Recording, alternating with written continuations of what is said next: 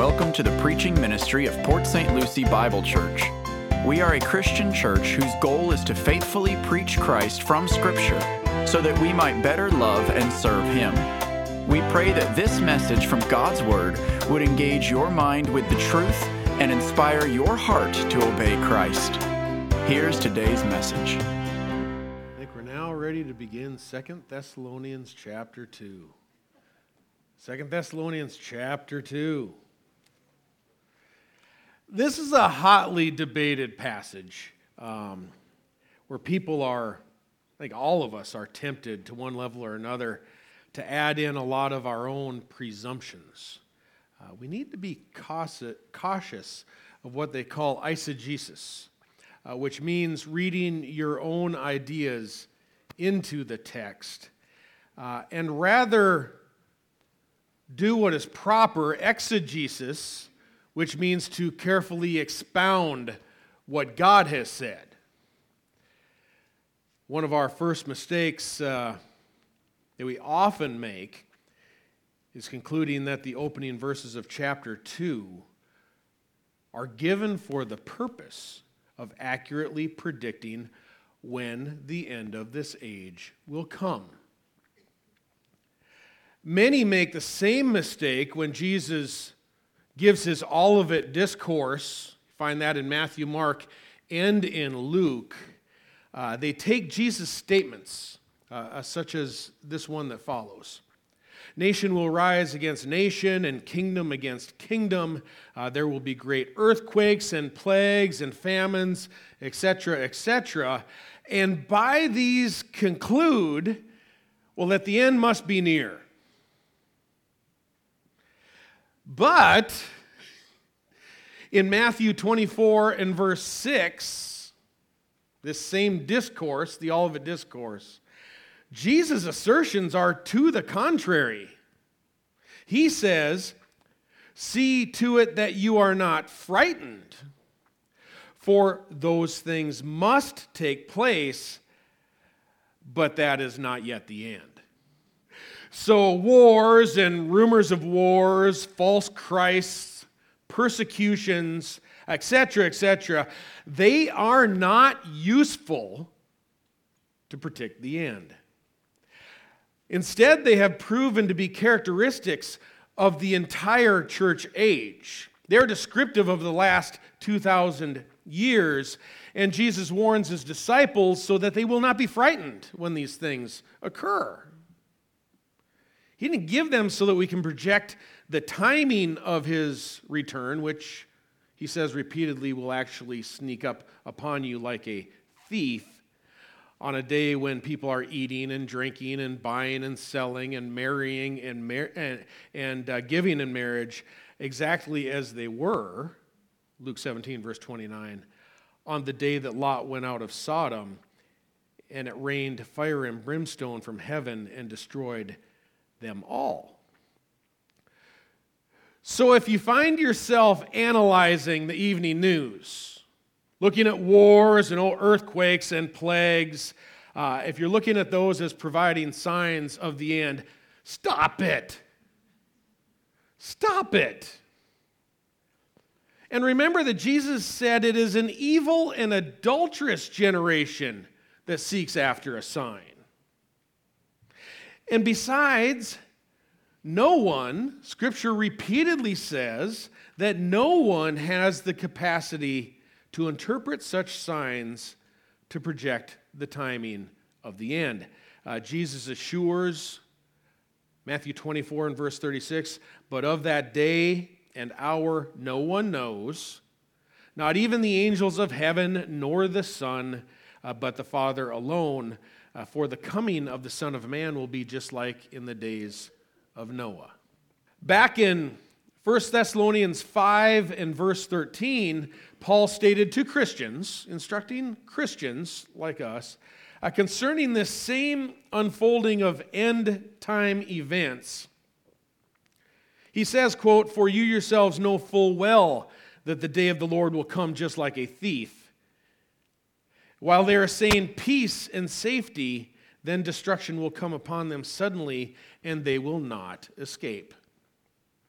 So, this, this second coming of Christ, the Parousia, again, the same language we've been looking at uh, for several months now, uh, this coming of Christ that initiates the day of the Lord, it's completely unpredictable. Completely unpredictable. Course, we, we know we're still going to have our, you know, creepy religious fortune tellers uh, who will tell us, yeah, you know, no one knows the day nor the hour, but that doesn't mean they don't know the week or the month. Ever heard that one? Actually, it does. Because in Luke 12 and verse 35, Jesus tells his disciples, Be dressed in readiness and keep your lamps lit, means keep them lit all the time. Blessed are those slaves whom the master will find on alert when he comes. Whether he comes in the second watch or even in the third and finds them so, blessed are those slaves. But be sure of this that if the head of the house had known at what hour the thief was coming, he would not have allowed his house to be broken into. And then Jesus turns to his own disciples, his followers, and says this quote, You too be ready, for the Son of Man is coming at an hour that you do not expect. Folks, Jesus warns incessantly through the Gospels, throughout the Gospels, uh, that those who identify as his disciples are to remain ready every single day for his return. That, that's what it means to be dressed in readiness, always ready. Um, folks, the Gospel of Luke, when we study this, it changed my life. The Gospel of Luke and Jesus' repeated declarations to be ready for his return completely changed my life. Every day, I'm anticipating his return. And this means that nothing specific needs to happen before Jesus can return. Folks, Jesus can come today. Are you ready today? I'm ready today. No sign will ever exist for us to predict when Jesus will return. Rather, that day will look like any other ordinary day, marrying and giving in marriage, etc. Uh, therefore, Jesus' command is to always be ready. Always, all the time. Um, there are several reasons uh, why embracing what we call an imminent return of Christ. An imminent return of Christ. That meaning it could happen at any time. There are several reasons why embracing an imminent return of Christ is so crucial for the church. One is that too much of our Christian dialogue focuses on vainly attempting to predict the timing of when. People ask, how close do you think we are? Did you see the news last night? We got to be close, right? And so prophecy conferences are scheduled where Christians gather speculating about the signs of the end of the age rather than to confront the severity of our sin. Where does the war in Ukraine fit into the puzzle? It is asked. Well, about the same place that, that Vietnam and the Spanish American War and, and uh, the Peasants' War in Germany, uh, the continuing presence of plagues and wars only assure us of one thing, according to Jesus the end has not yet come. Back in the 80s in high school, we used to say, duh. The fact all of this is still going on merely means the end has not yet come. A better investment of our discussion would include things like sins that we commit and fervent commands of Christ that we omit but just try to uh, convince people to show up for an evangelism conference. Like, nah, I don't, that isn't my stripe. Our omission of the Great Commission is a much better topic of discussion rather than trying to read the signs of the end. At minimum, at minimum, bare minimum, an evangelism conference could confess a sincere remorse for our refusal to obey our master. Even if nobody got saved, at least we could confess that we aren't doing what our Lord Jesus Christ has told us to do. Get that off our chest, and that's a place to start, uh, according to the prophets in the Old Testament. They always started there. Way too much time is wasted on trying to predict the end, uh, but providing signs to accurately predict the end is not what Second Thessalonians chapter 2 pertains to. There's a very successful pastor uh, out west somewhere uh, where virtually all that he has focused on for the last several decades is preaching through the book of Revelation. He's had some other side things he's done too, but basically the book of Revelation for decades. And his latest book, I see, boasts of, quote, signs and signals that will precede the end of everything as we know it.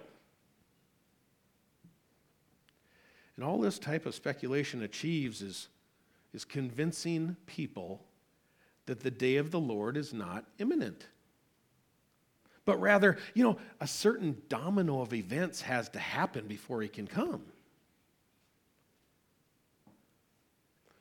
Wait, um, spending decades predicting events that will precede the end has also accomplished one other thing. It has also made that pastor very rich beyond imagination. Uh, so at least he's fulfilled one other Bible prophecy that they will collect a lot of money to themselves through ministry. One more thing fulfilled. This all reveals a problem. Problem.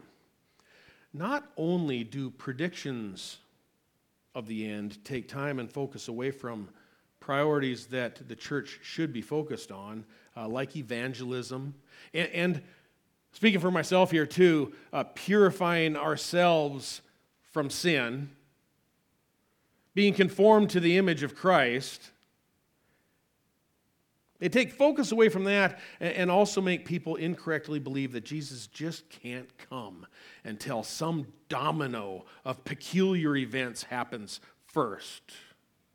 It lulls people to sleep. Yeah, it can't be today, they say. One example in particular that we will get to in the next couple weeks is a reference to a temple in verse 4 uh, that is used by some as just irrefutable evidence, they say, um, that a physical temple must be rebuilt in Jerusalem before the end can come. Um, but that is symptomatic of eisegesis, reading your own ideas into the text, uh, because that is not actually what verse 4 says. We'll get to that in a couple weeks. Today, I want to simply focus on Paul's reference to the apostasy. The Apostle Paul's reference to the apostasy. There's an apostasy that has to come first before the return of Christ on the day of the Lord. There you're, you're thinking, there you go, Pastor. You're doing it. You just admitted something remains that has to happen before Christ can return. That's not what I said. You aren't listening. The Apostle Paul said the apostasy still had to occur at the time he wrote this letter, about 51 or 52 AD. That does not ensure the apostasy has not yet occurred today. What we must determine is have enough criteria already been met that reveal a religious apostasy has occurred? That's what we need to ask. In our passage, Paul did not provide these criteria for the purpose of predicting the end, but rather as evidence to Thessalonica they had not missed the day of the Lord. It wasn't given to predict the end, it's just it's more evidence that they hadn't missed the day of the Lord because they had been told by some corrupt sources that they had missed the coming of Christ. That's quite a different discussion, folks. Look with me at verse 1 of Second Thessalonians chapter 2. Paul writes, Now we request you, brethren, with regard to the coming of our Lord Jesus Christ, that's the Parousia, and our gathering together to him, that is the rapture, that you not be quickly shaken from your composure or disturbed either by a spirit or a message or a letter, as if from us, to the effect that the day of the Lord has come. So, again, in, in verses 1 and 2, we find more supporting evidence that Christ's return and the church's rapture occur on the day of the Lord. They're again grouped together. And Thessalonica had been told it's some corrupt source. We don't know what the source is. It isn't important for us to know. Uh, either a spirit or a message or a letter, uh, they had been told the day of the Lord had already come. You've missed it. This is the error that Paul is addressing. And he's offering reassurance that the day of the Lord that he described in chapter 1 had not yet come, at least not yet in 51 AD as they were uh, receiving this letter. Don't miss this. Don't miss this. Paul already provided sufficient evidence by describing the events of this day of the Lord in chapter 1. He provided enough sufficient evidence in chapter 1 that the day of the Lord had not come because, amongst other things, he said, the Lord Jesus will be revealed from heaven, along with mighty angels and flaming fire. Retribution and judgment will be to those who do not know God. Uh, all of your afflictions will finally be relieved, etc., etc. So it is already firmly established in chapter 1 that the supernatural and cataclysmic events which surround our gathering together to meet him in the air He's already established this is impossible to miss. It's impossible to miss the day of the Lord. Yet remember, most of the other letters in the New Testament had not yet been written in 51 AD. Second Thessalonians is probably the third epistle. Maybe one gospel was out circulated and complete.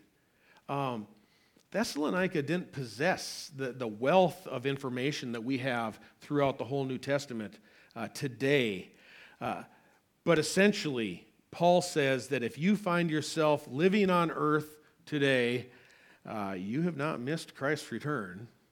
A theologian, I quoted him a while back, named Bill Witherington III. Remember him?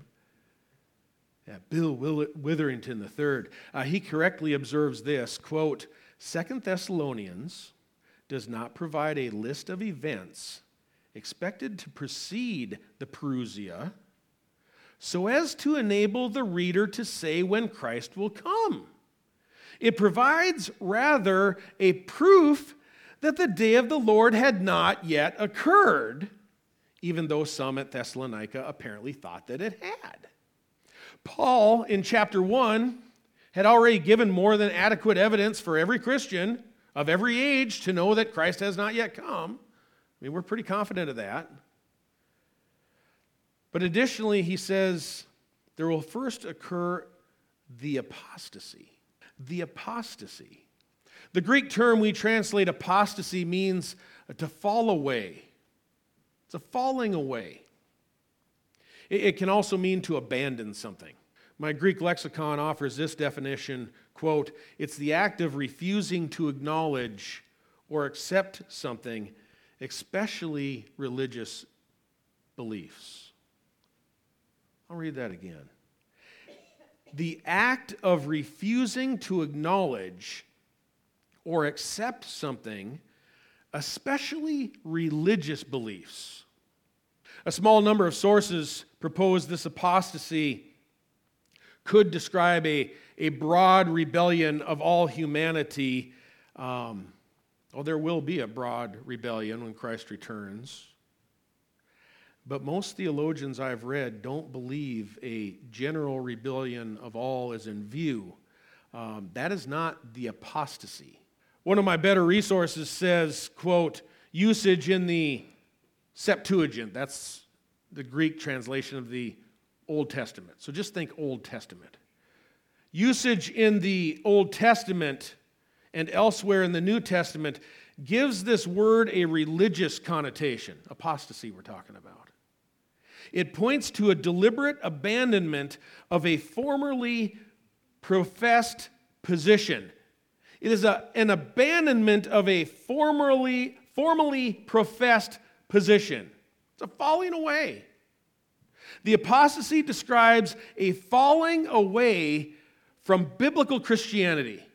In the words of the apostle Paul in 1 Timothy in chapter 4, he says, But the Spirit explicitly says that in latter times some will fall away from the faith, paying attention to deceitful spirits and doctrines of demons. Ooh. Before Christ returns, we should expect deceitful doctrines of demons. Well, look at 2 Thessalonians chapter 2 and verse 9. It describes the one who's coming is in accord with the activity of Satan, with all power and signs and false wonders, and with all the deception of wickedness. So there is one coming who will exponentially increase demonic deception, doctrines of demons. Well, that sounds like the work of an Antichrist. By the way, this is very important. Paul consistently portrays deceitful doctrines of demons to include religious decrees like forbidding marriage and dietary restrictions. Those are deceitful doctrines of demons, men who forbid marriage and dietary restrictions. See that anywhere today? It indicates we're to watch out for false doctrine that creeps into the church. So don't conclude that these doctrines of demons and de- deceitful scheming and everything, don't conclude that we're supposed to be watching out for some forked tail, you know, demon with, with uh, laser beams coming off his eyes. Been watching too much Ghostbusters.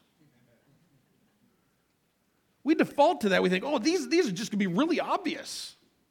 There are going to be some demon looking things that, that are going to be deceiving people. And we, we think it's going to be some supernatural, um, supernatural type phenomenon that you just can't miss. That's not what deceit is. Deceit is that you miss something. We're not going to be able to identify the Antichrist by his appearance. But we're getting ahead of ourselves. We're getting ahead of ourselves. This spiritual apostasy, or, falling away in verse 3, it will occur in the church. And it will be doctrinal in nature. It will be deceitful and inspired by a man of lawlessness. And the apostasy, it will be accompanied by activity of Satan. Verse 9 says, with all power and signs and wonders that are false. Again, verse 11 God will send upon them a deluding influence so that they will believe what is false. It's false.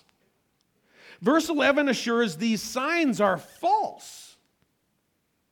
Twice in the passage, it's false. So these aren't genuinely supernatural signs and miracles and wonders they're be talking about. The Greek term for false it's pseudos. You You're familiar. It means lies. The apostasy is going to propagate a pseudo religion, a pseudo Christianity, a false Christianity.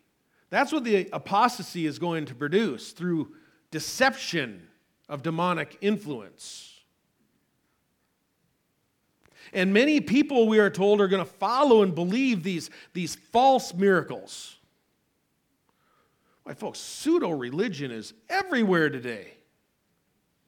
It's everywhere. And when Christ returns, these people will say, But Lord, did we not prophesy in your name? And in your name cast out demons? And in your name perform many miracles? Well, I can just see in television. I'm not even going to use Jesus' name in this way. But in the name, in the name, in the name. You ever seen any of that stuff? And they repeat Jesus' name in vain over and over and over again. In the name, they're saying. They get someone to step up out of a wheelchair and fall over backwards and proclaim miracles and wonders and all kinds of false signs. They perform false signs and false wonders. They aren't genuinely divine or supernatural like Jesus' healings. Uh, Jesus will say to them, I never knew you. Depart from me, you who practice lawlessness. And as a result, a falsely professing Christianity, a falsely professing Christianity will arise that will apostatize, that will fall away from the historic Christian orthodoxy that the apostles had preached. There's going to be a falling away from true Orthodox Christianity. Orthodox means right belief. Be a falling away from apostolic teaching. And inspired by the Antichrist, the apostasy is an abandonment of scriptural doctrine. Abandoning scripture, abandoning doctrine, abandoning everything that the apostles had written. How can we know that? Well, the apostle John wrote in 1 John in chapter 4 this quote, By this you know the Spirit of God. Every spirit that confesses that Jesus Christ has come in the flesh is from God. And every spirit that does not confess Jesus is not from God. This is the spirit of the Antichrist, of which you have heard that it is coming, and now it is already in the world. So, a manifestation of the Antichrist in this deceit was already in the world even when the apostles were writing the scriptures. And how did John say that we can recognize doctrine of demons inspired by the Antichrist? You might say, well, first glance, all of us would default to this. First glance, um, it appears that since the apostles confessed Jesus Christ has come in the flesh, that um, the Antichrist must insist that Jesus didn't come in the flesh. You ever followed that track? I have. The, the Antichrist must insist that Jesus didn't, the incarnation, denying the incarnation of God in Christ. Um, so that must be how we recognize his work. The spirit of the Antichrist denies Jesus came in the flesh. And as a result, we keep an eye out for any deviation out there uh, that denies the incarnation, and, and we conclude, well, this is how we'll spot this is how we'll spot him. But that's not actually what John warns us to beware of. Rather, he says the spirit of the Antichrist does not confess Jesus. They don't preach Christ. That doesn't mean they don't take Jesus' name in vain several hundred times in one message. It means they don't confess apostolic doctrine and truth about Jesus. Instead, they preach just about everything else. But the question is not yet answered. How do we spot? How do we spot? How, how do we identify the work of an Antichrist? Well, I'm glad you asked. Because the Apostle John tells us in the same passage to spot the spirit of the Antichrist, John provides the following contrast between false prophets and Jesus' original 12 apostles. The different teaching. He gives a contrast of false prophets and the teaching of the 12 apostles. This is what he says. Wow, this is something. John says, They are from the world, therefore they speak as from the world, and the world listens to them. But concerning the apostles and true apostolic doctrine, John continues saying, We are from God. He who knows God listens to us. He who is not from God does not listen to us. By this we know the spirit of truth and the spirit of error. How do we recognize false teachers who propagate the spirit of the Antichrist? One major in- indicator the world loves them. The world listens to them.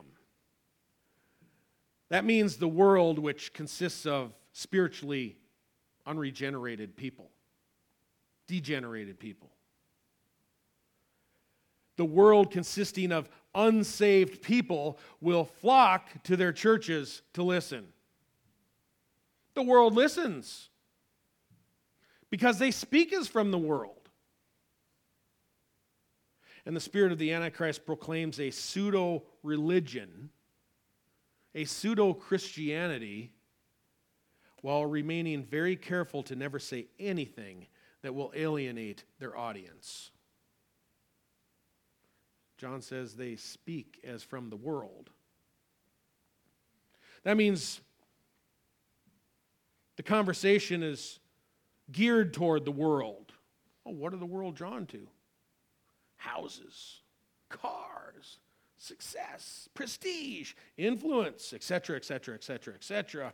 And the world will want to learn from the preacher's strategies of how to attain and enjoy more of this world. Folks, we're not talking about enjoying a couple weeks of vacation. Rather, the pseudo church will, will nurture an inspiring discussion about how to enjoy your best life now. In contrast to a biblical discussion, as Jesus said to sell your possessions and give to the poor, turn away from your sin. Take up your cross and follow me, says Christ. That is a discussion that the world refuses to have They say, We don't want anything to do with that. They won't listen to a pastor who insists there will be no sex outside of wedlock. Why would they? When they can walk across the street to another location that just says, you know, love is love. All you got to do is love. Besides, that place across the street, they probably have better parking, surely better coffee the people probably drive nicer cars over there. Boy, they're growing like crazy. Their pastor even has one of those cool peace stickers on his bumper, right? It's the world. And an apostate church is one that has abandoned Christ's mission to sanctify and make self holy, but instead strives to make people comfortable in the world in which they live help you to fit, help you to enjoy everything in the world. The apostasy is going to include the promise of a purpose driven life that appeals to all and teaching that can even apply to the unbeliever. Its message will be attractive rather than offensive to pagans. Books will be even written about heaven that never tell a person how to get there. And the largest church movements will be ones that decline to call sinners to repentance and trust in Christ.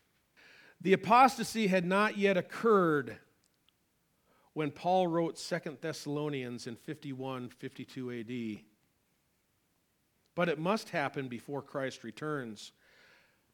What you discern, what you have to discern is whether or not we are still waiting for the apostasy or has it already occurred?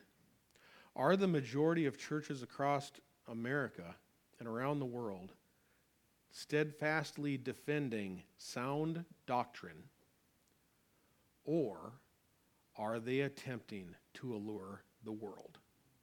Have they adopted the value system of the world? Have they embraced the sexuality of the world? Do they speak as from the world? And does the world listen to them? Do they get invited on to Oprah?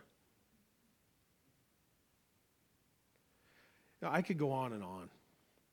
I could go on and on. You know where I'm coming from, uh, making a case that the apostasy has already occurred.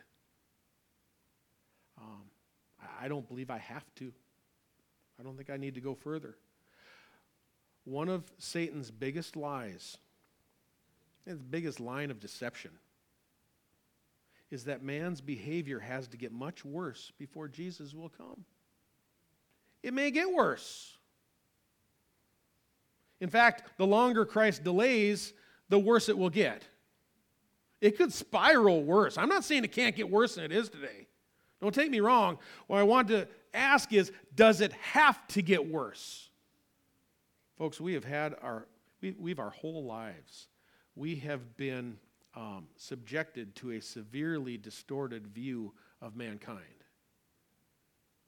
Since as long as we could speak and listen, we've had our lives subjected to a severely distorted view of man. We think that man is better than he actually is. We've confused technological advancement with moral improvement. Technology has not advanced man morally. Man, through the use of technology, has morally digressed. Depravity, depravity, human depravity, has advanced along with technology. It's not better. Man is as bad or worse than ever. We have no compelling evidence from the Bible that would suggest that the moral behavior today is better than Sodom or Gomorrah. Actually, we're probably the same or worse. I also see nothing around us to convince to be convinced that the earth is less, cor- less corrupt or less violent than it was in the days of Noah. Folks, society is corrupt and filled with violence,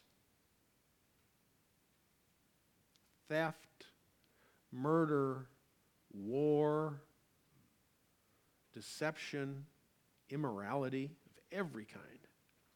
Does it really have to get worse? For the church, the absence of apostasy reassured Thessalonica that the day of the Lord had not yet come in 51 AD. The church had not yet fallen away. But apostasy in the church today assures us that the time for Christ's return is ripe. We're not still waiting for an apostasy, we're waiting for Christ. And there's only one way to escape the wrath that is to come. Uh, man is not morally good. Folks, Man is a pretender of being good. Man pretends to be good.